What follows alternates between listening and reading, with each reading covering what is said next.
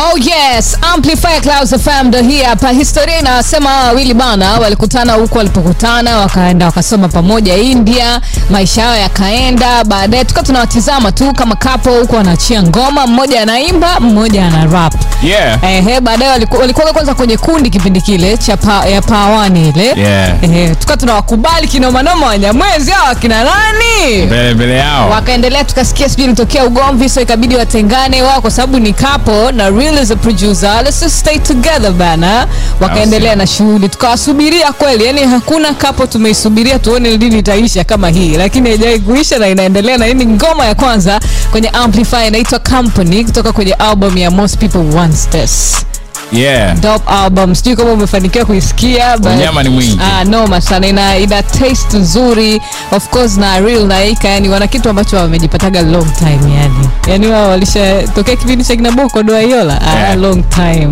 So watafika mbali. Ah, inavyoonyesha kwa kweli kama maadui na wanaa tumeishia hapo Yeah. ni gani Ni vipi? salama ninao taarifa hapa kwako Yeah. nilikuwa niko na pitapita hapa nikatumiwa message nikaambiwa Uh-huh. lamata anakutafuta sijajua kwa sababu gani lakini kwa taarifa zilizopo kwamba anakutafuta nikasema sawa mi nitapeleka taarifa sijui umezipata kwamba anakutafuta Ananitafuta? Eh, Kwa sababu gani? ah, sijui itakuwa tu kuna sababu somewhere lakini inavyosemekana anakutafuta tena sana kinoma noma yani yani yani hatari basi sawa, hamna noma. alafu yani mashabiki tunaisubiria ya, ya marian ya kwa sababu ni hapa hapa mtaani yani Ikienda kwake au eh, jirani wa pili Fresh tu. namna hiyo ni gani Eh, bana mimi niko fresh. oh, yeah. Yeah, good day, good day kutokea Dar es Salaam. Mikocheni tuko tu hapa. Millard Ayo hapa pamoja na Frida Amani. Tumepata kwenye kuta, kutanisho jingine la Amplifier. Tuko hapa mpaka saa 12. Mm. Yeah, tunafanya kazi ya kupitisha, tunafanya kazi ya delivery ya nyumba kwa nyumba, kichwa kwa kichwa kwenye page nne za Amplifier. Naam. Yeah. Lakini pia tunao mchongo pesa na inapenda kuwa naomba nikupe hii taarifa kwamba wiki hii it- haitakuwa na uwezo wa kuhifadhi siri za mtu yoyote yule upo hapo Nipo? yaani mchongo pesa imeamua kwani friji lake haligandishi yaani unajua kuna wale watu ukim, ukimgusa tu kidogo yanasema yote Yeah. eh, sasa ndo mchongo pesa this time around Okay. na kutokana na hiyo Eh. yeye ameamua kusema kabisa kuna zaidi ya milioni mia mbili hamsini na inatoka kwenye vi, kila vipindi wiki hii ambayo Milioni zaidi ya 250. inatoka kwenye hii hii wiki ambayo wiki pia ya idi Eh.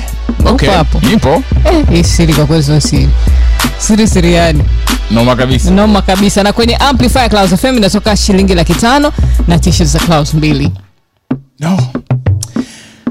Anyway, kwa ufupi ni kwamba watangazaji na madj wa clouds naam wameshadaka mazawadi na mahela ya sikukuu ya kutosha yeah. na kama ambavyo wamesema frida amani milioni 250 na siri nyingine ni kwamba wanapaswa wakupe na wewe mchongo wako ili holiday na mipango mingine ya maisha iende vizuri kwa wewe kuchagua mgao utoke kwenye fungu la show gani mm. e, kupitia Clouds Media. So show yoyote unaichagua.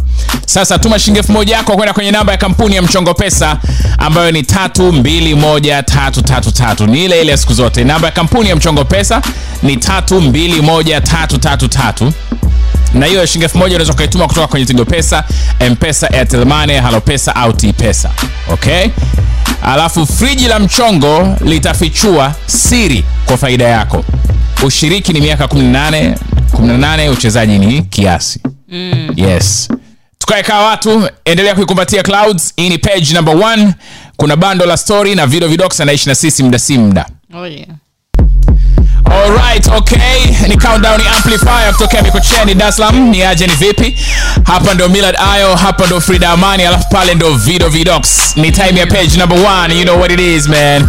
Countdown amplifier kama dawa kama sawa tunasababisha kwenye page number one ambayo ni bando la story, lakini pia kwenye bando la story humo ndani unakutanishwa na Vido Vidox. Lakini kabla upewe package ya Vido Vidox, unapewa kwanza ratiba za jiji unaambiwa wapi na wapi pa kujitokeza of course jioni za uh, za futari. No. ukae kama mtu. Tafadhali hapo ulipo tusimame kwa sekunde moja kuwapa heshima na kutambua uwepo wa serena hotel dar es salaam. Yes. yes ukiendelea na mfungo katika umwezi mtukufu wa ramadhan uh, ramadhani katika siku chache zilizobaki tunajua unahitaji kufuturu vitu fulani ambavyo utakuwa unavifurahia. Eh, usijali sana kuhusiana na hilo kwa sababu dar es salaam serena hotel wapo kwa ajili yako. Kama kawaida yao na mwaka huu tena wanakupatia bufe la vyakula vya kiswahili na kimataifa ambayo ni ya kipekee kabisa.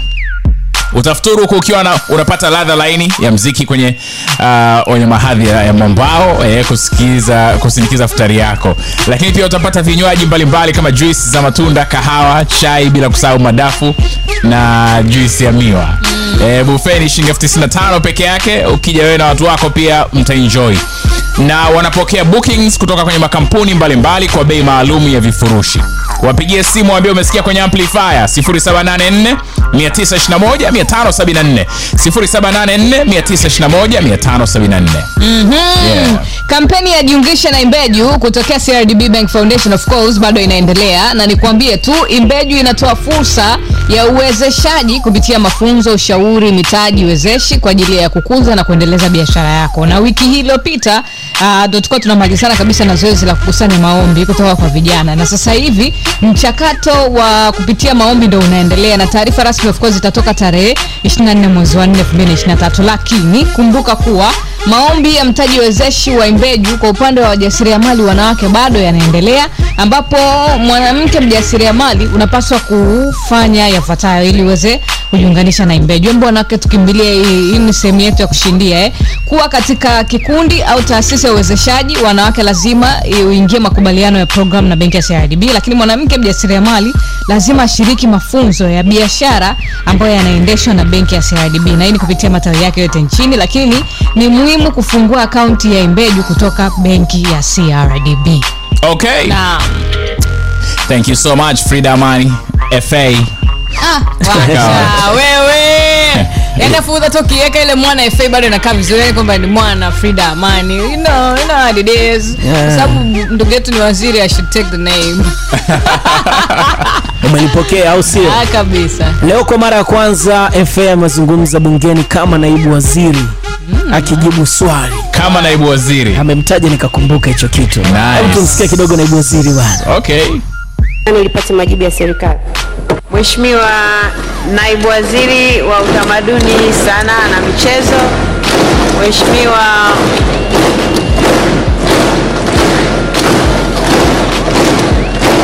hayo makofi ilikuwa ya yeye. Mheshimiwa Hamis Mwinjuma, Ah, wewe noma noma Asante Mheshimiwa Spika, na kwa vile ni mara yangu ya kwanza kusimama mbele ya bunge lako hili tukufu kujibu swali kama naibu waziri wa utamaduni, sanaa na michezo, naomba dakika moja niweze kutoa shukrani kwa Mwenyezi Mungu kwa zawadi hii ya uhai na kila kinachotokea kwenye maisha yangu likiwemo hili.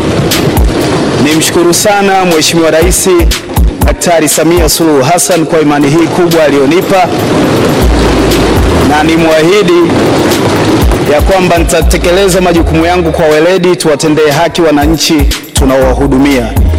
Mheshimiwa Spika, naomba kwa niaba ya Waziri wa Utamaduni, Sanaa na Michezo nijibu swali la Mheshimiwa Bahati Kenneth Ndingo mbunge kama ifuatavyo. Mheshimiwa Spika, serikali kupitia Wizara ya Utamaduni, Sanaa na Michezo inachukua hatua zifuatazo ili kukabiliana na hali hiyo. Moja, Wizara imeandaa mwongozo wa maadili na utamaduni wa Mtanzania uliozinduliwa tarehe 2 Julai 2022 ambao unaendelea kusambazwa. Huyo hapo umemsikia eh? Yeah. hapa alikuwa akiongelea namna ambavyo serikali itaweka mkakati mzuri wa kukabiliana na mmomonyoko wa maadili ambapo akafafanua kutokuwa na masomo huko shuleni na nini Yeah. ili watu wao wanasomea maadili mm. lakini kilichovutia zaidi ni ile kusimama kutoka kwenye yo yo yo mpaka mheshimiwa afu anakula makofi mengi pale kana tai Ah, profesa naibu Eh. nani mwingine tu, tu, tumexpect kwenye unaibu waziri? Eh, au hata waziri kabisa. Ah, ambaye tayari uko kwenye siasa ni nani? Nikiwa pili anaweza akapata nafasi kubwa ambayo sijui yeye ndoto yake ni urais. Yeah. ila namwona kwenye nafasi kubwa. Nani mwingine mila? Uh, alikuwepo sugu sugu wakati ule alivyokuwa mbunge. Mm, yani Ah, unazungumzia kwa sasa hivi. Ambaye tunamwona yani tunaweza tukamtizama. Of course unajua ulikuwa ukimtizama nikiwa pili you can tell kwamba huyu anaweza akaja akaingia kwenye siasa. Yeah. Uh, mwanaefe nilichelewa kumwona kwa jicho hilo lakini alivyoingia i love it. Yeah. Na hapo wengi wengi utawaona ni wa hip hop kwa sababu hip hop inaendana na hip hop sinaongelea mtaa inaongelea Ah, reality nini hip hop nini? Mie mnioni eti. Shauri yenu Hebana Zari amefunguka kwa mara ya kwanza kuhusiana na ishu ya ndoa.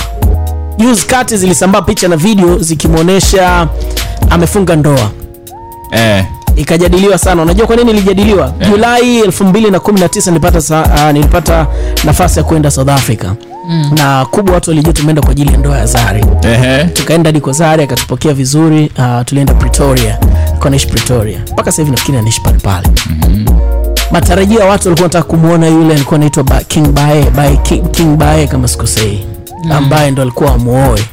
Ila hata mimi nilikuwa nimeenda kama ripota sikufanikiwa kumwona eh lakini nilifanikiwa kwenda kwenye nyumba ya mchizi bonge moja ya apartment. Kuona Ehe. magari ya kifahari ikiwemo ile ferali ambayo dada aliingia ndani akachukua video akachukua funguo akaiendesha na nini. Mm. yaani unyamwezi mwingi niliuona ila mwenye mhusika nilikuwa namsikia kwenye simu tu sikufanikiwa kumwona na baadaye ndoa haikufanikiwa zaidi ya picha ya pete ambayo pia ilitrendi sana mjini. Okay.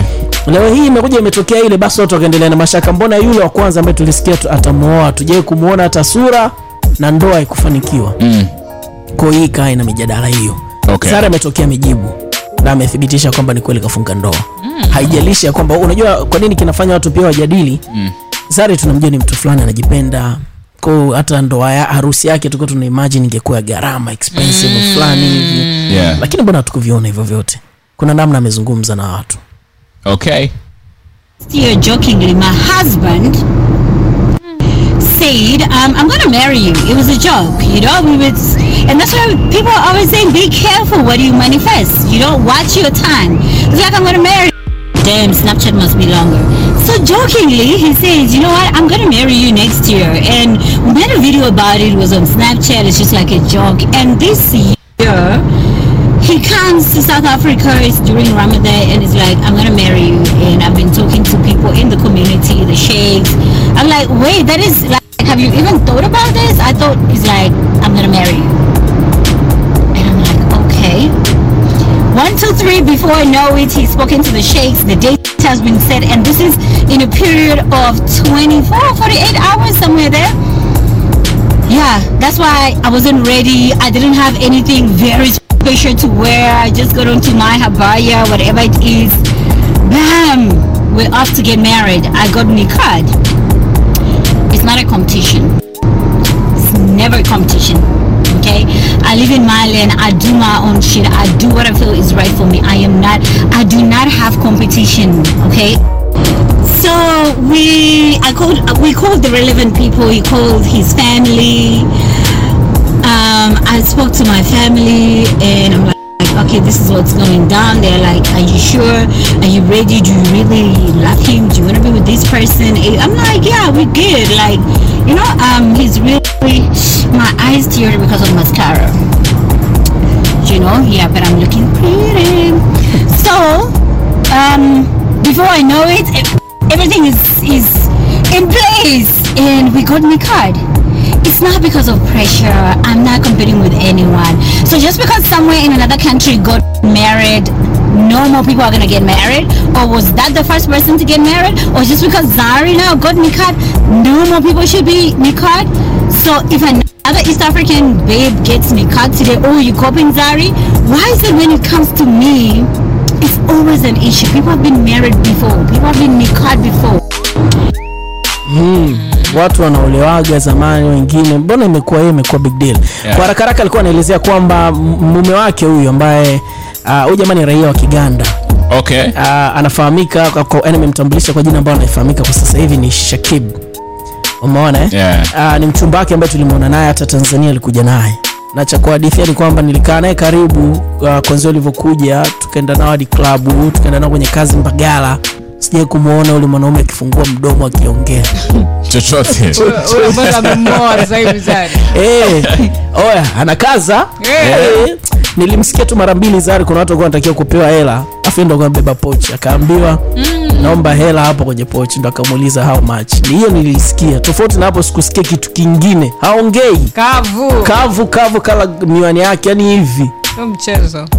Mimi nimefika zari atuchangamkia niko na watu wengine ambao tuko nao hajatusalimia hahitaji salamu yetu ana muda na sisi Yani kama aliteng, aliambiwa kwamba mm. ukienda bongo lolote utakaloongea inakuwa story.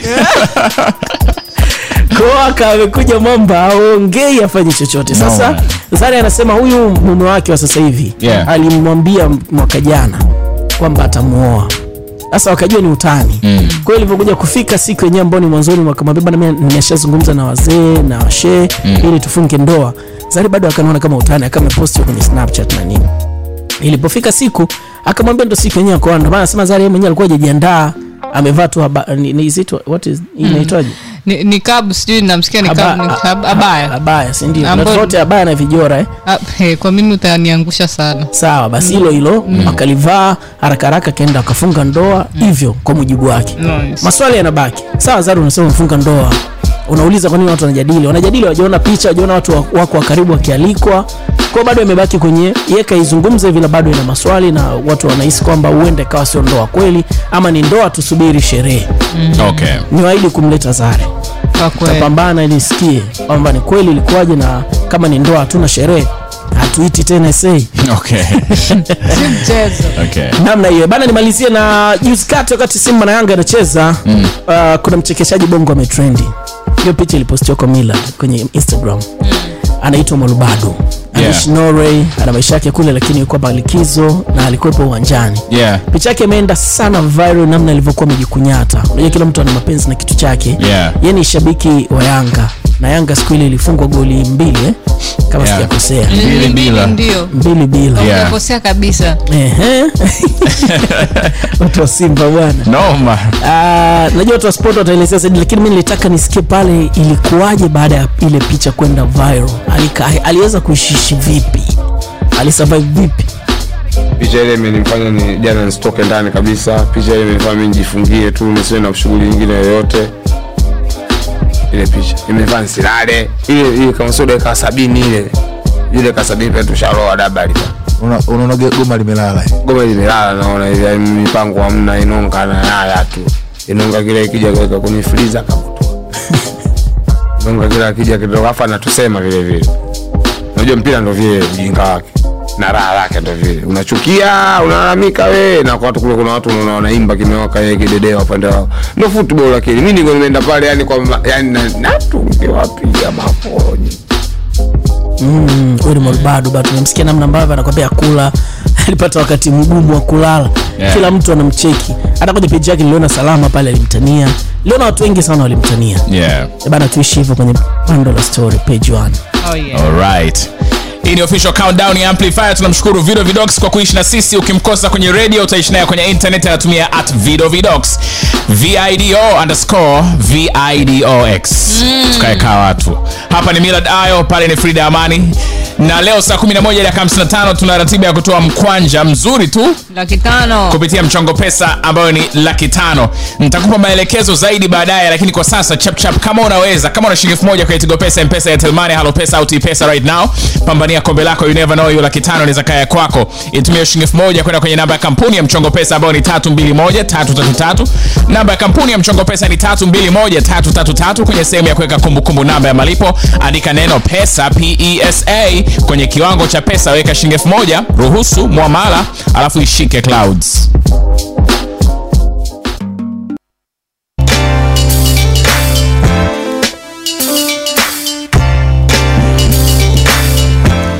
ni time ile ile ni countdown ile ile. Hapa amplifier ni clouds fm mi naitwa millard ayo. Haujakosea haujapotea niko na frida amani the one and only. Countdown ya amplifier right now ni time ya page namba mbili. Lakini kabla upewe page namba mbili unapewa kwanza vidonge na maji ya kumezea. Mm. yes sir. Kumbuka kukumbuka kwamba kuna mchongo pesa na ratiba ya pesa inasema leo saa 11 dakika 55 ndo pesa inatoka. Mchongo umekaa vipi? Mchongo umekaa vipi? Ni friji la mchongo. Eh, najua toka toka umezaliwa ujaisikia friji la mchongo. Tunajua ni friji la kuhifadhi tu friji la baridi unaweka vyakula unaweka vinywaji. Sasa mchongo pesa inapenda kuwa kukufahamisha kwamba wiki hii haitakuwa na uwezo wa kuhifadhi siri za mtu yeyote. Kwani friji lake haligandishi hivyo mambo yafuatayo yako hadharani. Yes watangazaji na madj wa clouds wameshadaka mazawadi na mahela ya sikukuu ya kutosha. Nam milioni kama 200 vya 50 na siri nyingine ni kwamba wanapaswa wakupe wewe mchongo wako ili holiday na mipango mingine ya maisha iende vizuri na wewe kuchagua mgao utoke kwenye fungu la show yani show gani hapa clouds? Sasa tuma shilingi elfu moja yako sasa hivi kujiweka kwenye nafasi ya kushinda ikiwemo laki tano ya saa 11 dakika 55 leo. Shilingi elfu moja yako ambayo ipo kwenye tigo pesa mpesa ya telmane halo pesa au pesa right now.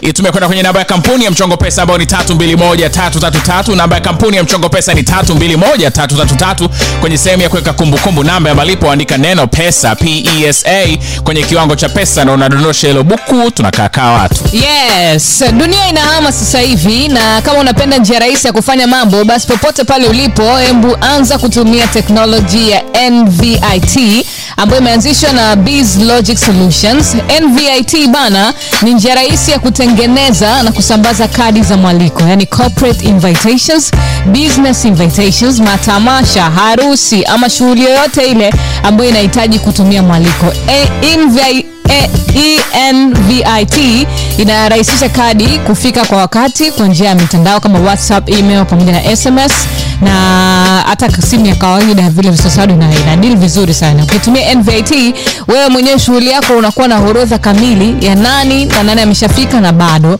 Na kila wakati unaweza jua idadi ya wageni ambao waliopo yani ile real time unapata. Okay. si mchezo mfumo huu unarahisisha sana pia ukusanyaji wa michango kama harusi send off birthday uh, baby showers na vitu vingine kwa njia ya kidigitali na unakamilisha ahadi zako zote bila kuwa na matatizo. Biz, uh, logic solutions ni kampuni ya kitanzania na inajihusisha na utengenezaji huu wa it sys- systems kwa matumizi yoyote yale iwe bank serikalini biashara binafsi ngo michezo elimu pamoja na kadhalika. Wanapatikana upanga mtaa wa mindu pale namba 36 unaweza ukawapigia simu 0684831846 okay alright okay. Yeah. so nitaje page namba mbili sindio ndio? Kabla of course uh, hata tuzikupe page namba mbili right now. Page namba mbili leo kwenye amplify inatoka mtwara. Na ni moja ya habari ambazo nadhani zitaingia kwenye habari ambazo hazikuwa nzuri kwa 2023 kwa mtwara eh?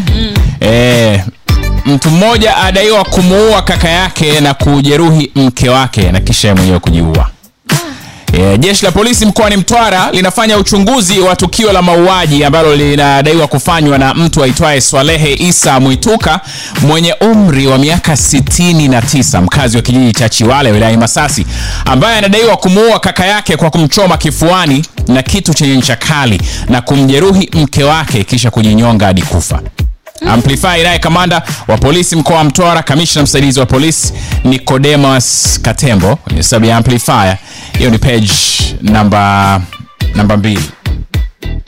alimjeruhi mke wake aitwaye Mwanahawa Herman Omari mwenye umri wa miaka 56.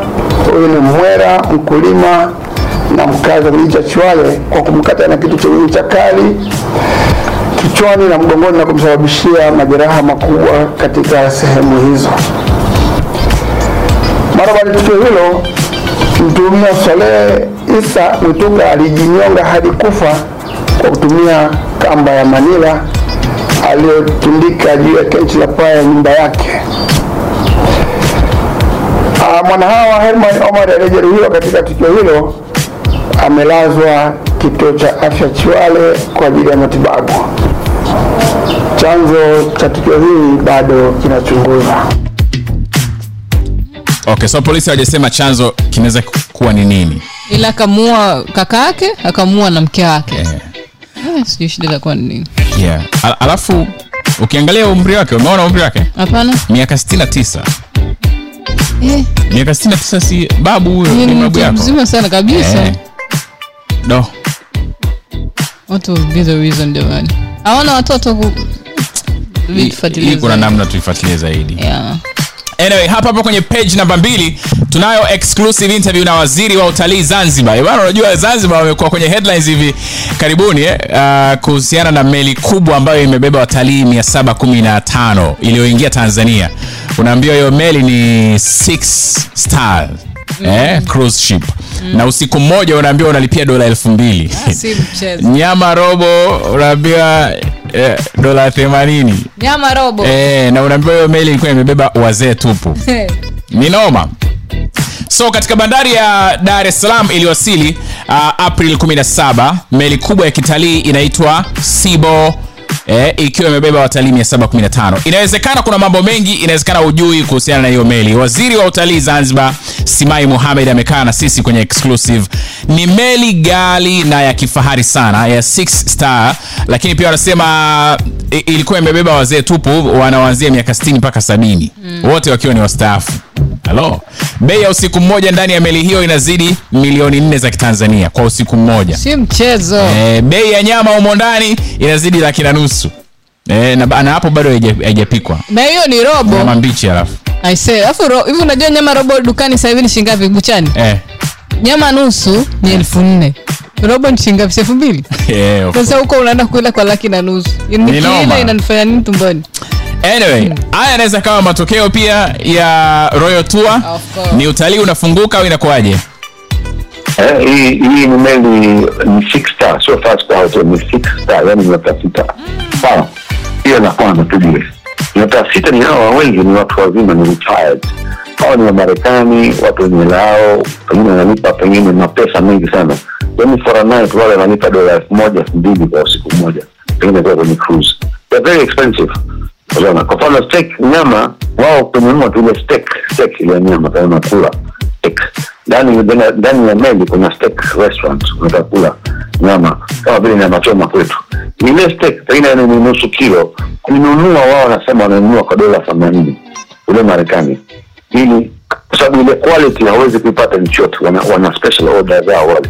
Wanaziweka katika meli wanaagizia. Kwa kila kitu kiko tested. Kwa nyama tu wewe kununua unanunua kwa shilingi dola themanini. Haijapikwa. That is almost uh, laki moja themanini. Ni robo kilo hiyo. Pengine nusu kilo. Sawa alafu ndo ipikwe iuzwe kwenye meza ya faida yake hiyo ni mkahawa ndani ya meli kwa wale ni wageni so wale wengi ni retired. Ni watu miaka sabini sitini na tano themanini themanini na mbili sabini na tano sitini na sita sitini na nane. Watu wenye pesa zao washafanya kazi washatumika muda mrefu. Ana- anaenjoy pesa zake na akaretired hilo fahamu ni six star. Nakwenda mombasa. Kwa sisi tukachangamkia biashara. Ndio wakaja kwetu walikuwa hata katika ratiba. Kwa mfano meli iliyokuja inapanga ratiba yake. Na sasa hivi wanaweza kuwa wanapanga ratiba elfu mbili na ishirini na saba ishirini na nane. Hiyo aliokuwa mgeni katika hii pengine kanunua miaka miwili au mitatu nyuma. Kabuk na akakonfirm na akalipia pia. Kwa mtu kanapanga I'm going on a world tour nitachukua meli. Anakuwa tayari yeye kishapanga na kishajijua na mzungu najua habahatishi anajipanga culture fulani nzuri. Yeah, mi naipenda. Eh, ya, kusubiria time fulani hivi sio tu umejisikia leo mi nataka niende nikapande meli unaenda unaumwa. Take your time. Hivi vitu vinahifadhiwa. Sema hizi cruise ship ni unyama sana. Yaani imagine ni, ni kama li hoteli linatembea mnakaa mwezi mzima kwenye bahari. Eh, bwana yahya. Ah, lazima uipende. Vipi? Eh? mwezi mzima kwenye bahari. Eh, itakuwa na filaje humo ndani sababu ukipandaga meli hizi zingine unaweza au ni kwa sababu ya hizi meli zingine? Kwamba yani labda maji Mawimbi, ya mawimbi nini kuna Ah. saa unayasikia. Nadhani kwa meli kubwa kama ile ni ngumu. unless yawe mawimbi ya kweli eh. huwezi kusikia eh? Eh. kuna moja niliona ujerumani ambao wanazunguka ulaya nzima. Eh, bana ayo bana kuna watu wanakula maisha ndugu yangu. Ndio maana sometimes hata umri ukiwa ukiwa unaishi miaka mingi. Ah that's i say ilikuwa ni amazing yaani mimi sijui kwa nini kila nikifikiria naiona titanic yani sababu It's a joke.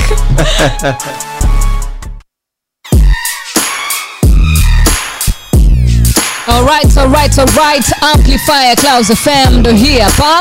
Tuko vizuri tu na tumekaa na wewe Frida Amani, niko na Melod ni time ukurasa wa tatu usoni kibanda furaha. Yeah. Na mimi nina furaha kukuambia kwamba leo kuna mechi kati ya Chelsea, si ndio? Na Real Madrid. And dunia na mambo yake kiukweli. yani unexpected, you never know. Anything can happen.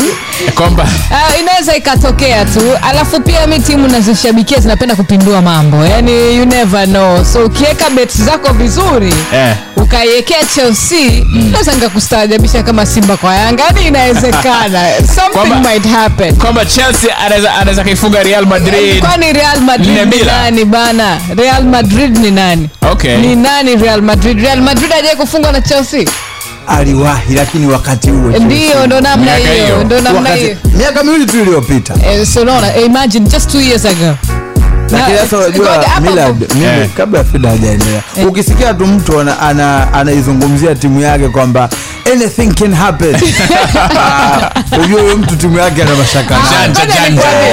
Eh, timu tunaenda kushinda Eh. yanga na simba ilikuwa ni miaka mingapi hawajafungana ilipita Miaka miwili. eh, ya. sindio Mm, tangu elfu mbili na ishirini na moja ndo yanga alishinda. Exactly. mechi zilizofata sara zilitawala. So unaona chelsea na madrid two years ago huko sindio anything can happen. Yeah. anyway Huyu- ni katibu wa chama cha chelsea tanzania. Sio tu chelsea yani ni katibu wa chama za timu ambazo kiukweli tuna maumivu lakini tafanyaje ndo tunazipenda namna ndo hiyo hiyo. So kuna mechi kibao zinaendelea na sport pesa iko hapo naona nafasi ya kuchagua kama napoli na ac milan wanakutana pia lakini pia kesho kuna timu kibao ambazo zitakutana. Sasa leo ni jackpot ambao kuna bonus za kibabe na wewe una nafasi ya kuzishinda. Ili kujisajili na kucheza na sport pesa utapiga nyota 150 nyota 87 alama ya reli bila kukatwa makato. Tembelea sportpesa.co.tz au unaweza ukadownload app ambayo ni bure kabisa bila bando. Kwa msaada zaidi give ni 0677115588 hairuhusiwi kucheza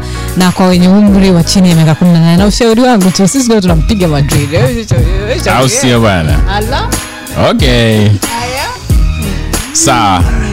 Tukae kaa watu na tujifungie vizuri sasa hivi. Naam. tuzingatie kukumbuka kwamba hakuna mtu yeyote ambaye atapata shida ya betri yake ya gari 2023 hii kama alichagua kuwa na chloride exide. Yes tafadhali sana zile nyaya za kubusti tupa kule zile simu za madereva taxi umesevu na madereva bajaji wa kuja kuokoe tupa kule. Ukiwa na chloride exide peke yake kwenye gari yako kwenye bajaji yako kwenye basi lako au kwenye ndinga lako lolote lile una uhakika wa kufanikisha kwa sababu ni hakuna janja janja. Na warranty unapewa ya mwaka mzima. Hakuna yeyote mwenye kujiamini mwenye bidhaa isiyo na viwango ambaye atakupa warranty ya mwaka mzima kwa sababu atajua anapata hasara.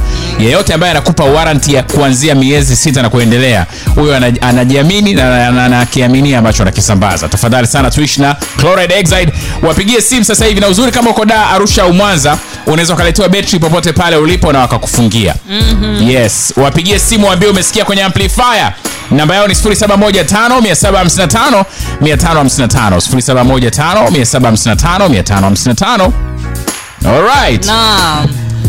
okay sa right now ni time ya page number 3 mm-hmm. na page number tatu kama dawa kama sawa tunaishi na yahya njenge kwa ajili ya vitu vya sports. Tuko ndani ya box mzee baba. Mm, tuko vizuri sasa. Sasa kwa kuwa tumeshafika ndani ya box kinachofuata ni kufunga. Yeah. hakuna kingine Uh, leo bwana klabu ya simba kupitia afisa habari wake ahmed ali Yeah. wamefanya mkutano na wanahabari kueleza mipango yao ya maandalizi kuelekea mchezo wa mwishoni mwa juma hili mchezo wa ligi ya mabingwa barani afrika Yeah. ambao simba watakuwa wanacheza dhidi ya Wydad athletic ambayo inakuja kucheza hapa dar es salaam Yeah. lakini miongoni mwa vitu ambavyo vimenifanya nije na stori hii hapa Yeah. ni kwanza ni stori ya matumizi ya var ambayo itatumika pia kwenye hiyo mechi mm-hmm. lakini jambo la pili ni stori ambayo kwa mujibu wa ahmed aliikumbushia aliikumbushia kwamba uh, mwaka elfu mbili na tatu simba ilifanikiwa kumwondoa bingwa mtetezi zamalek katika mashindano haya ya ligi ya mabingwa barani afrika Okay. na mwaka huu 2023 maanake ni miaka 20 baadaye simba amepangwa tena kukutana na Wydad ambaye ni bingwa mtetezi wa michuano hii ya ligi ya mabingwa barani Afrika. Kwa hiyo nini ambacho kitatokea? Lakini kabla ya mimi kuendelea, tumsikilize kidogo Ahmed Ali. ahmed ali amefunguka mm. e, ufungukaji uliozingatiwa Ukweli ni kwamba mwaka elfu mbili na tatu Simba Sports Club tulipangwa na Zamalek. Zamalek ya moto kwelikweli, Zamalek haishikiki, Zamalek bingwa Afrika, Zamalek alikuwa anapiga kila mtu. Zamalek akapangwa na Simba Sports Club, kila Mtanzania akawa ameshaiondoa Simba mashindanoni kasoro Simba wenyewe, tukaamini tunavuka kwenda hatua inayofuata. Ngoma likapigwa hapo shamba la bibi, uwanja wa Uhuru, zamani uwanja wa Taifa. Tukatoka hapo tukaenda kummalizia nyumbani kwao Misri. Mpaka hii leo Zamalek hajawahi kuwa na akili sawa sawa, alivurugwa kweli kweli baada ya kumfanya kitu kibaya mwaka elfu mbili na tatu. Hicho hicho ndicho ambacho tunakwenda kukirudia tena mwaka 2023. Miaka 20 imepita, lakini historia hiyo tunaikumbuka na insha Allah tunakwenda kuirudia tena. Hata amini macho yake Wydad Casablanca, tunakwenda kumfanyia balaa kubwa kweli kweli. Tuna hiyo timu ya kutupa jeuri tuna huo uwezo wa kutupa confidence. Mwenyezi Mungu tu atusimamie, lakini dhamira yetu kama Simba safari hii ni kuona kwamba tunavunja mwiko wa kuishia robo fainali kwa muda wa miaka mitano. Dhamira yetu kama Simba safari hii ni kucheza nusu fainali, na dhamira yetu Simba safari hii ni kumtua Wydad Athletic Club. Mm, naisikia hiyo Yeah. sasa hiyo hiyo story mwaka elfu mbili na tatu ilikuwa ni simba ambayo akina juma kaseja juma kaseja akiwa bado kijana sana yeah. uh, wakati walikuwepo marehemu christopher alex masawe Yeah. uh, suleiman matora akiwa ndo nahodha wa kikosi ambaye kwa, uh, kwa sasa ni sehemu ya benchi la ufundi la, la simba kwa muda mrefu sana lakini vile vile walikuwepo akina bonifas pawasa Yeah. uh, victor costa uh, ramazani waso kulikuwa na wachezaji wengi ambao walikuwa kwa kifupi walikuwa na kikosi kizuri sana simba hiyo. Mm. na safari yao ilikuwa walianza kwa kucheza na timu moja inaitwa bdf ya botswana. Ehe. wakafanikiwa kusonga mbele hiyo ilikuwa ni ile raundi ya awali. Wakafanikiwa kusonga mbele simba. Wa, raundi inayofuata wakakutana na klabu ya santos ya afrika ya kusini. Mm-hmm. wakaiondosha nayo. Mchezo unaofuata wakalazimika kucheza dhidi ya zamalek ambayo ilikuwa ndio bingwa mtetezi wa mashindano. Na ilikuwa baada ya mchezo huo ndio wanakwenda kwenye makundi ambayo wakati huo ilikuwa makundi ni mawili tu yani makundi ilikuwa uh, moja kwa moja yani ukivuka makundi unaenda nusu fainali tofauti na sasa hivi unavuka makundi unakwenda robo. Wakati huo alikuwa makundi mawili. Sasa simba akacheza mechi ya kwanza na zamalek dar es salaam mm. akashinda moja bila. Mechi ya kule cairo misri simba akafungwa moja bila. Wakaenda kwenye matuta ndo kaseja akawafanyia ukatili zamalek na christopher alex masawe marehemu mm. akafunga penalti ya mwisho ya simba na kuwafanya waende katika hatua ya makundi kwao ni moja kati ya stori ambayo imekuwa ikikumbukwa kwa, kwa miaka na miaka kutokana na ukubwa wa zamalek kwa wakati huo na ukija mwaka 2023 mm. widad ndio bingwa mtetezi wa hii michuano na anakwenda ku, anaenda kucheza na simba ambayo mazingira yake hayana tofauti kubwa sana na ile mwaka 2003 wana kikosi kizuri wana kikosi ambacho kina wachezaji wengi ambao ni wazoefu mm. lakini uh, kitu ambacho unaweza kusema ni, ni unajua simba na, na, na widad hawajakutana mara nyingi kwenye hii michuano mm. mara ya mwisho kumbukumbu zinaonyesha walikutana mwaka 2011 ndio awamu pekee ambayo ipo kwenye kumbukumbu mm. mwaka elfu mbili na kumi na moja na walilazimika kucheza mechi moja tu haikuwa home and away kwa sababu situation ilivyokuwa simba alitoka kwenye alitoka kucheza na tp mazembe mm-hmm. mechi ya home and away simba alipoteza zote mbili Okay. lakini baada ya muda simba wakafanya uchunguzi wakagundua kwamba tp mazembe walimtumia beki basa la bukungu ambaye wakati huo bukungu alikuwa ana mkataba na klabu ya esperance ya tunisia. Mm. kwao simba wakakata rufaa kafu.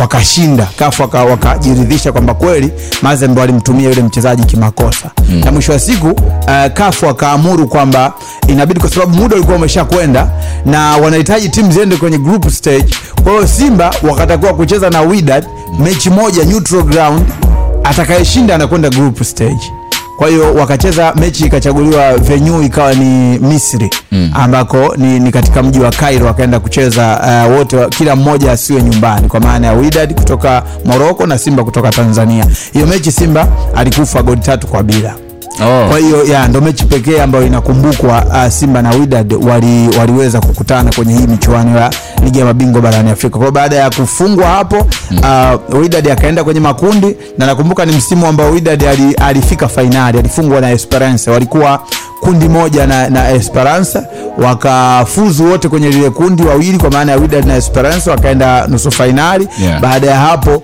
fainali wakaenda kukutana tena wao wenyewe na esperance akawa bingwa widad akamaliza nafasi ya pili kwa hiyo kwenye kumbukumbu za maana ya head to head ya, ya widad na simba yeah. simba hayupo kwenye, kwenye, kwenye position nzuri ya kuweza kufanya kitu kwa maana rekodi zinambana lakini rekodi dhidi ya mabingwa watetezi Uh, rekodi zake dhidi ya zamalek mwaka elfu mbili na tatu inawezekana zikawafanya simba wawe wanakwenda kwenye imechi wakiwa wanajiamini kwamba tuna uwezo wa kufanya vile visivyotarajiwa na wengi kama ambavyo frida amani anatumia hiyo kauli kwamba lolote linaweza likatokea.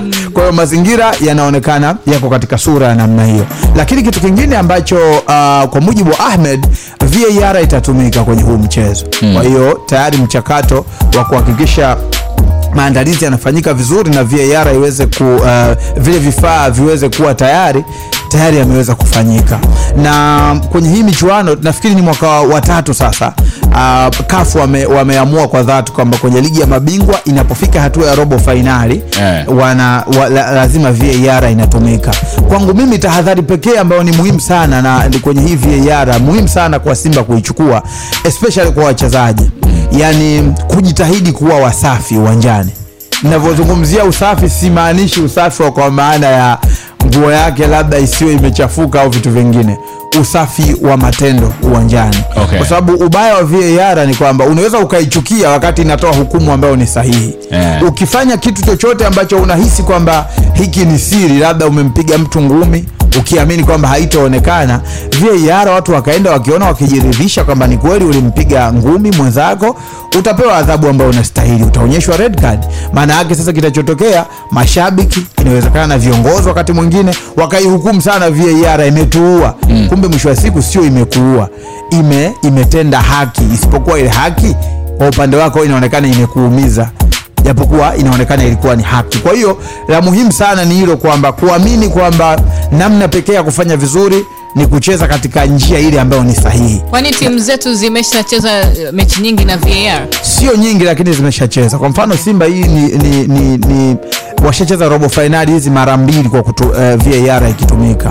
Mechi zao zile dhidi ya, ya, ya kaizer chief kama utakumbuka uh, var ilitumika. Mechi dhidi ya orlando ya, ya home and away pia var yani kwenye hii stage ya robo fainali mm. ni mwaka wa tatu sasa CAF uh, wanatumia uh, hii, hii teknolojia katika kufanya maamuzi. Japokuwa um, unakuta kwa mfano mechi yao nakumbuka dhidi ya orlando simba dhidi ya orlando. Mm.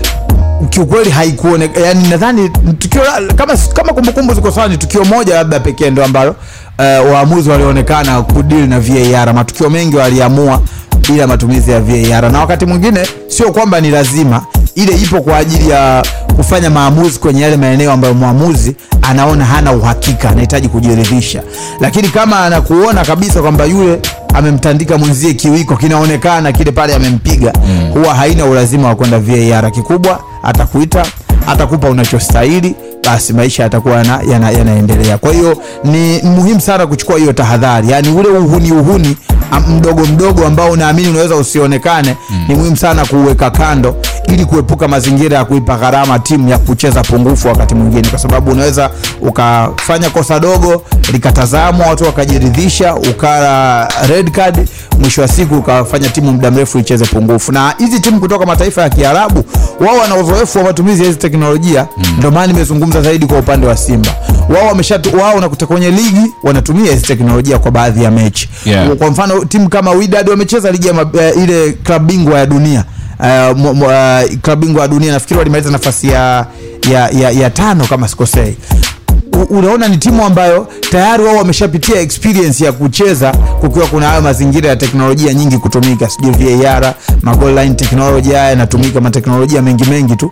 Kwa hiyo wao wamezoea hiyo hali. Kwa hiyo inawezekana tayari psychologically wao wamejiandaa kukabiliana na mazingira ya uwepo wa teknolojia pengine kuliko sisi. Kwa hiyo ni muhimu sana wachezaji kuandaliwa sana kisaikolojia waishi waingie uwanjani wakiwa wanaamini kwamba njia pekee ya kufanya vizuri ni kufanya vitu kwa usahihi sio kufanya ujanja ujanja. Okay. Yes. Yahya mi nakushukuru sana. Thank you so much for your time. Mzee baba kwenye page namba tatu. Yes.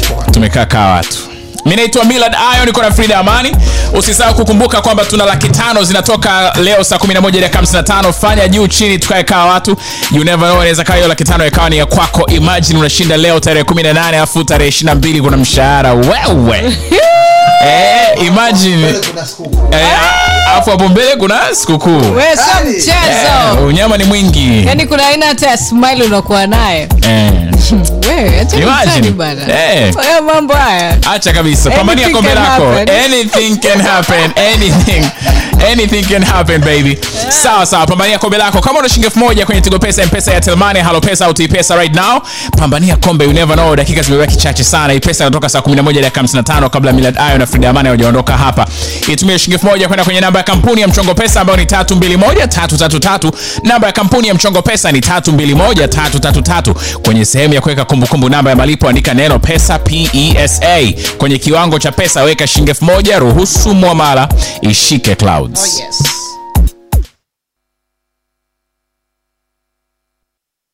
yes ni april 18 2023 tuko tu hapa milad ayo pamoja na frida amani on your radio. Hapa ni clouds fm 88.7 morogoro dani 88.5 so ni mpaka moro. Tukaekaa watu. Tunamalizia uh, tunamalizia page number 1 i mean page number 4 naam. Yeah, ambayo ni exclusive interview tunaianza ya lord eyes in the house.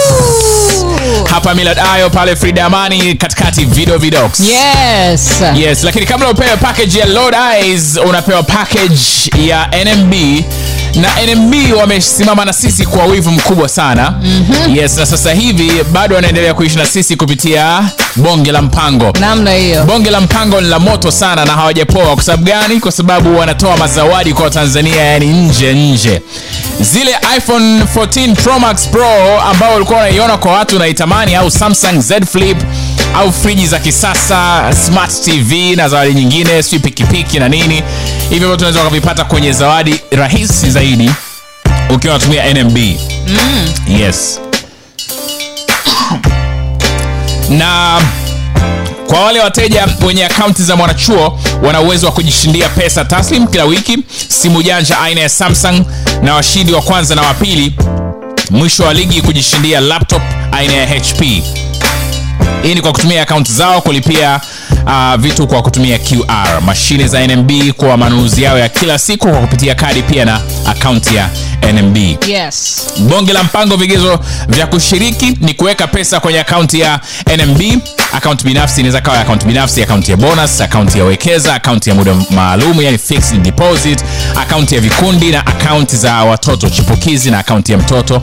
Yes weka pesa katika akaunti yako ya fedha za kigeni pia vilevile vile au hamisha pesa kutoka benki nyingine au mtandao wa simu kwenda akaunti yako ya akiba ya nmb mm. yeah kaumo namna hiyo. Naomba nikupe taarifa kutokea tigo bana wakishua tunajuana na tumekaa vizuri na tunaendelea kukuletea michongo ya kishua everyday sasa kupitia tigo rusha ukiongeza salio au kununua kifurushi chochote kile utapata bonus ya sms 50 na hizi ni bure. Ni rahisi hivyo yaani hamna kubabaisha tena. Unaenda kwa muuzaji wa tigo rusha anakurushia kifurushi au muda wa maongezi na unapata sms za bure hapo hapo endelea kuchat kuperuzi na kuongea upendavyo kutokea tigo zantel huku ukifurahia ofa ya tigorusha na sms bure. Tembelea muuzaji wa tigorusha karibu yako ufurahie ofa hii. Tigo live it love it. Okay. Yeah so tunaishi kwenye page number 4 right now lakini kabla upewe page number 4 unakumbushwa kwamba saa 11 dakika 55 kuna laki tano inatoka na hiyo laki tano inawezekana ikawa ni ya kwako kwa sababu mchongo pesa imesema mm. yes friji aligandishi tena siri zote hadharani Wazi. yes jinsi ambavyo clouds inakupenda na kukupendelea no. lakini tushughulikie laki tano ambayo inatoka leo saa 11 dakika 55 unaweza ukaishinda au ukaipata kwa mtaji wa shilingi elfu moja peke yake nayo shilingi elfu moja inabidi uwe nayo kwenye tigo pesa mpesa ya telmani alo pesa au pesa kama unayo sasa hivi tumekwenda kwenye namba ya kampuni ya mchongo pesa ambayo ni 321333 namba ya kampuni ya mchongo pesa ni 321333 kwenye sehemu ya kuweka kumbukumbu namba ya malipo andika neno pesa pesa kwenye kiwango cha pesa weka shilingi elfu moja. Ruhusu muamala ishike clouds. Naam. So leo tunaanza simulizi ya lord eyes rapa mkali wa hip hop kutokea n to n nako tunako soldiers kutokea weusi. Naam. ambaye anasimulia vitu vingi sana. Kufikia stage hii ya lord eyes kukiri namna ambavyo dawa za kulevya zilimharibu kukiri jinsi ambavyo alitumbukia kwenye dawa za kulevya. Ni stage ambayo inahitaji ujasiri na inahitaji nguvu sana. Na inahitaji mtu ambaye ameamua kusema ukweli kwa ajili ya kuokoa vizazi na vizazi vijavyo. No. yeah so tunaanza naye leo kwenye countdown ya amplifier. Unajua hapa nina furaha ujue mm. kama tu interview kubwa ndio maana unaniona na Emaema kwa eh, superstar Blue- Blue Boy wa Kishua. Yes sir. Lakini I'm very happy Yeah. na na Melody hichi ni kipindi muhimu sana kwenye karia yangu kwa sababu mm. ni kipindi pekee ambacho yeah nimeanza kufanya kazi za Lodais kama Lodais maana siku zote toka hata nikinata mwenyewe nadandiwa nakuwa na watu hivi kwa hiyo mm. ni kipindi very sensitive kwenye karia yangu kwa sababu mm. nataka eh, sinajua nataka eh, nimfanyie kazi. Isaac kidogo ndio maana umemwona Tera ametokea sema sema kuna nguvu fulani sana sasa hivi unayo hata hata vibe, vibe yako pia ni kama kuna kitu behind kimepush usogee mbele zaidi ni nimetafuta asira kwa muda mrefu sana mm-hmm. kwa sababu watu wamekuwa wanamchezea Isaac, unajua urafiki, na niliambiwa siku nyingi mm. shida yako marafiki, make unajikuta yeye unafanya yeye kwa ajili yetu, lakini kila mtu anajifikiria yeye. Kwa hiyo nilikuwa natafuta bana nifanye kazi kwa ajili ya Isaac Lodais toe, sio kugombana na mtu wala sio kuwa na tofauti na mtu, lakini kuna ile kazi ya wewe, unajua wewe kwanza alafu ndo utaweza kupenda watu wengine. Usipokuwa wewe wa kwanza, hata watu huwezi kuwapenda. Kwa hiyo ni sensitive kwa sababu pia eh, miaka inakimbia na kuna leo na kesho. Kwa hiyo kama nimepata hiyo huo muda hiyo nguvu na nafasi, naona ni right time na kuhudumu. Si unajua kuna ule wakati wa Mungu ndio sahihi. O- okay ukisema hivyo utanisaidia kuni correct if I'm right or wrong uh, na- naisikia na naifeel ni kama uh, una regret nguvu yako uliotumia labda kwa nako tunako weusi you feel like si regret kwa sababu ndo ilomjenga Lodais wa leo ambaye lakini ungepata nafasi ya kuchagua tofauti ungechagua tu kujali Lodaizo kwa ule upendo na kipaji alichonipa Mungu, yani nime- nimehudumu for the culture na nitaendelea kuhudumu kama nilivyokuambia. E, lakini naona Mungu na watu wananidai hiyo mm. ninayofanya na ndo nimefungua geti na liko wazi. Namshukuru Mungu. God is always great to me, kwamba kwanza nikiwaza kitu kinakuwa. Okay. naogopa kuwaza vitu vya kijinga.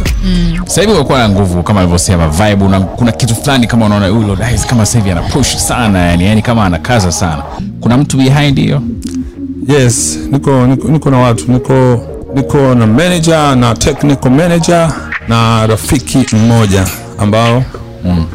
they support me. rafiki wa namna gani? Rafiki, unajua siku hizi sina marafiki mm. Unajua watu yani marafiki, rafiki ambaye naweza kushia naye.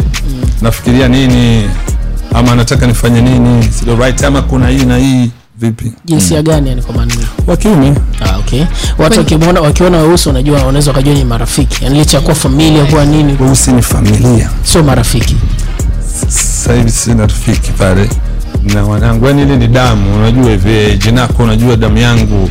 E, makini, unajua hiyo kafashapita urafiki.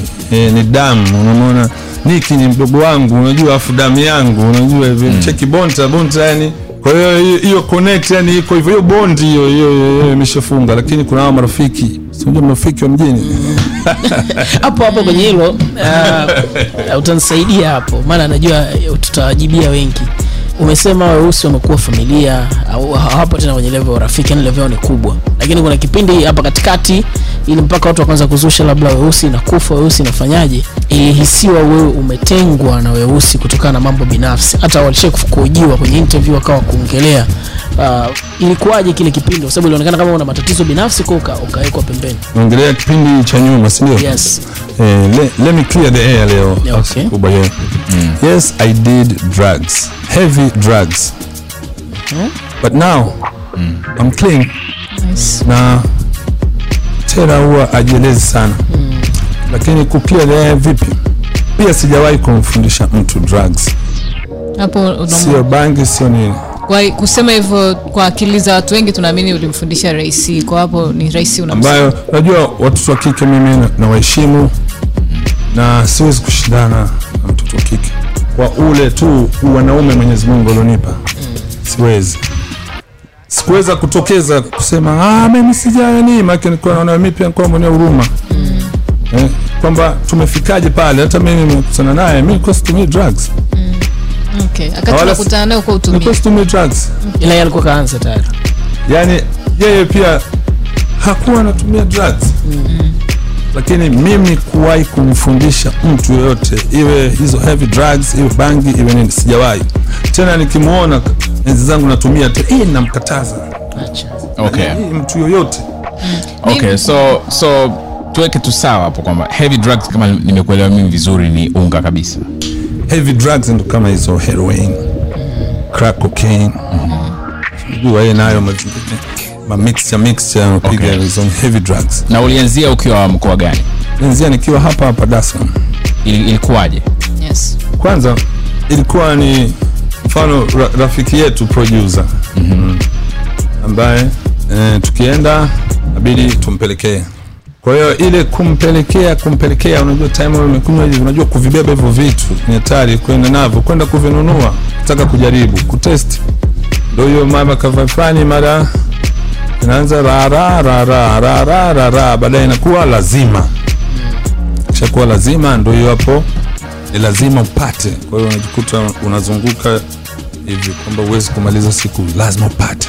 Yes huyo ni lodis kwenye exclusive interview na amplifier page number 4 madini ni mengi vitu ni vingi vya kuokota. Oh, yeah. episodi nyingine itasikika tena kesho kwenye amplifier nyingine kuanzia saa moja jioni ami saa kumi jioni mpaka saa kumi na mbili. Good stuff gone mambo yote mazuri yanakuja four times. Michezo tamthilia burudani na sikukuu kibao kutokea azam tv na ndio maana tumekusogezea matukio yote. Umeona sasa mambo moja kutana vitu sijui gani hizo. Tuna ndio maana tumekusogezea matukio yote makubwa ndani ya mwezi wa nne na tunaendelea na burudani yetu kutokea sinema zetu ambapo tutatupia macho tamthilia ya jeraha na hii ni kila jumatatu hadi alhamisi saa moja na nusu usiku. Lakini pia tusisahau kwamba jumamosi tarehe ishiri na mbili uh, inapigwa bana. Toa kiduko nakutana na lago kiziria ambaye anatokea nchi ya georgia ndani ya azam Source 1 hd nunua kisimbuzi chako ili uweze kufurahia burudani lakini kama tayari unacho basi lipia elfu ishirini na tatu mapema okay. Naam hii freshi sana okay. Yeah